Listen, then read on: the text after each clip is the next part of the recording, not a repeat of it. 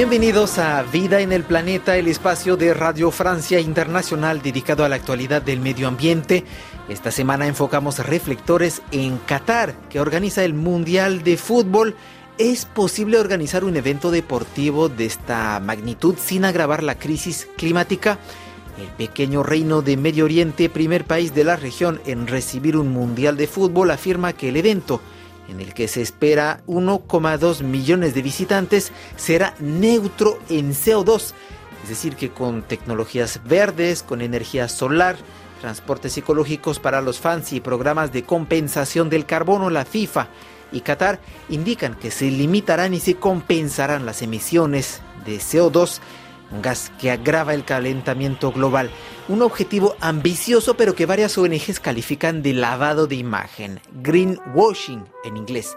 El Centro de Análisis Carbon Market Watch, una ONG ambientalista basada en Bruselas, publicó un informe en el que acusa de greenwashing a Qatar. Noemi Rodrigo es portavoz de esta organización y habló con RFI. Noemi Rodrigo, buenos días. El Mundial en Qatar será el primer evento de este tipo en un país desértico con temperaturas de más de 40 grados en verano. De hecho, se han cambiado las fechas tradicionales del Mundial y tendrá lugar en noviembre para gozar de temperaturas más frescas. Aún así se construyeron siete estadios que contarán con aire acondicionado. Es algo que llama la atención, pero Qatar asegura que los estadios serán alimentados con energía solar. Sí, en, primer lugar, esto es un poco como atribuirse el mérito de resolver un problema que tú mismo has, creado.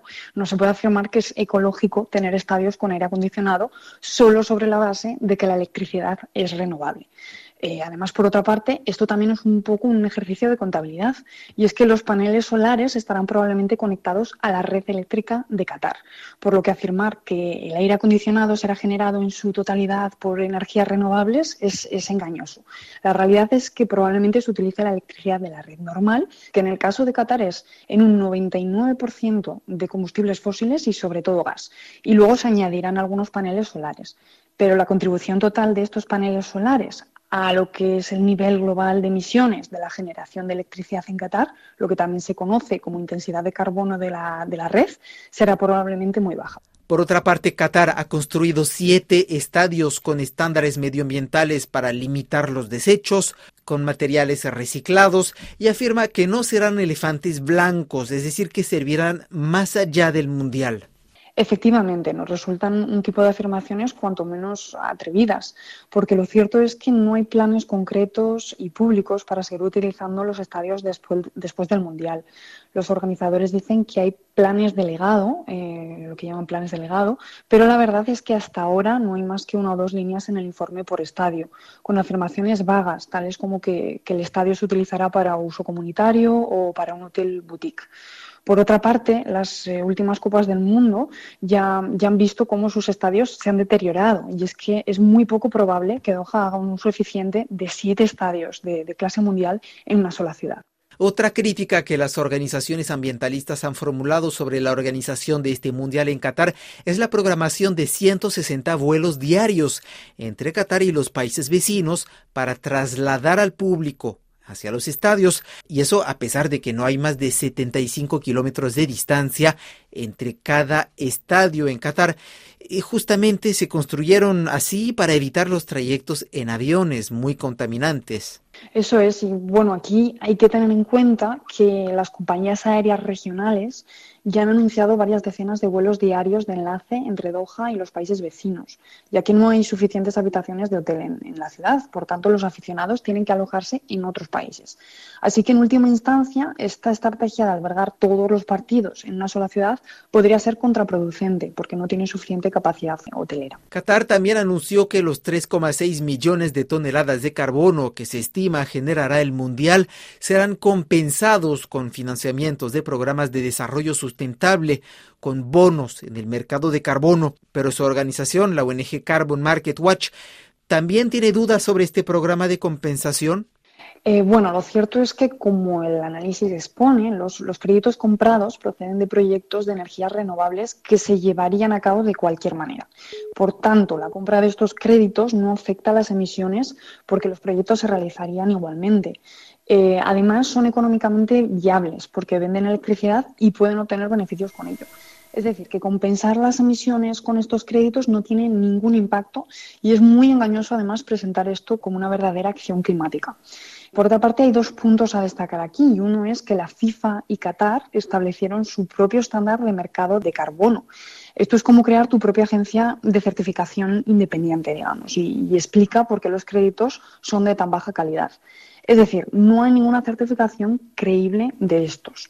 Y en segundo lugar, lo mismo ocurre con la certificación de sus estadios como los denominados edificios sostenibles. Simplemente crearon su propio esquema de certificación. Noemi Rodrigo, gracias por esta entrevista con RFI.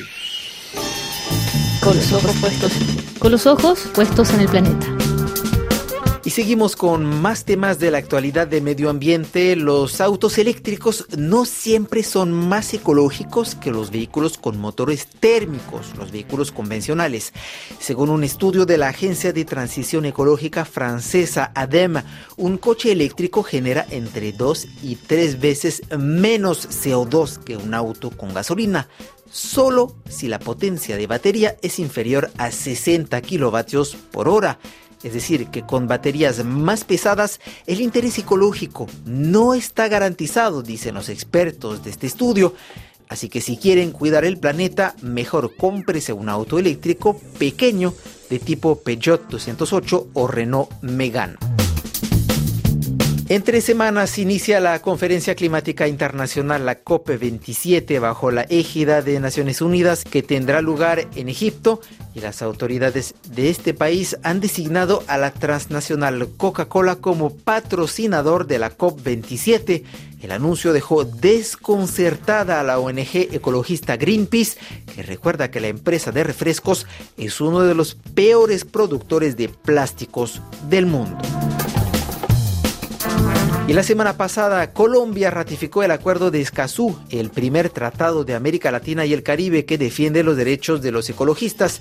El anterior presidente colombiano Iván Duque había firmado el tratado en 2019, pero su ratificación había quedado trabada en el Congreso de Colombia. La aplicación del acuerdo está muy esperada en Colombia, uno de los tres países de la región más peligroso para los defensores del medio ambiente, con 33 asesinatos registrados el año pasado. Las comunidades afro, indígenas y otros campesinos del continente que viven en zonas rurales han denunciado amenazas por enfrentarse a intereses mineros, madereros, ganaderos y empresas de gasoductos o de explotación de petróleo. El acuerdo de Escazú busca precisamente proteger el medio ambiente, la salud y también promueve el acceso a la información y la justicia en asuntos ambientales.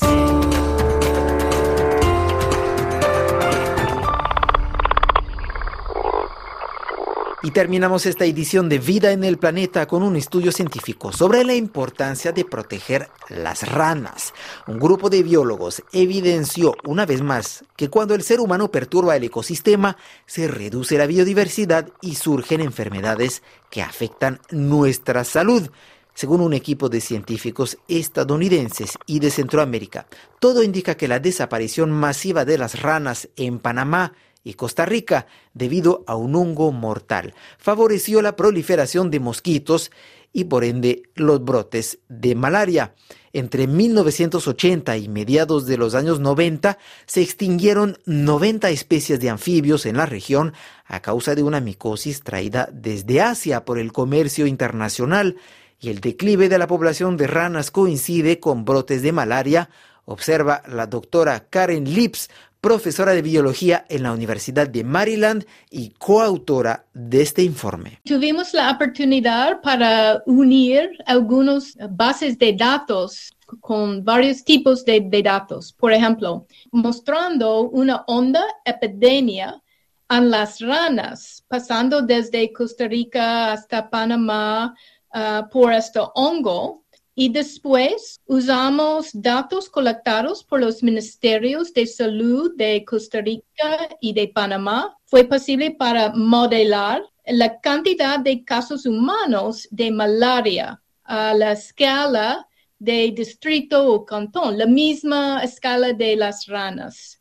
Y dentro de un año vimos un aumento a la cantidad de casos de malaria a la gente viviendo en este mismo cantón o distrito. Y entonces creemos que el aumento fue el resultado de la declinación de la abundancia de anfibios que comen insectos, incluyendo mosquitos. Entonces, cuando hay menos ranas, hay más mosquitos y más malaria. Doctora, ¿es irreversible la desaparición de estas ranas que son eh, nuestras aliadas contra los mosquitos que transmiten la malaria? Pensamos que sí, extinción es para siempre, pero también sabemos que es muy, muy difícil para encontrar, para contar con confianza la cantidad de ranas en el bosque. Entonces, tenemos esperanza que, que todavía hay algunas especies de ranas que están escondidas en el bosque y quizás con tiempo pueden adaptar y evolucionar alguna forma de defensa o de inmunidad contra el hongo.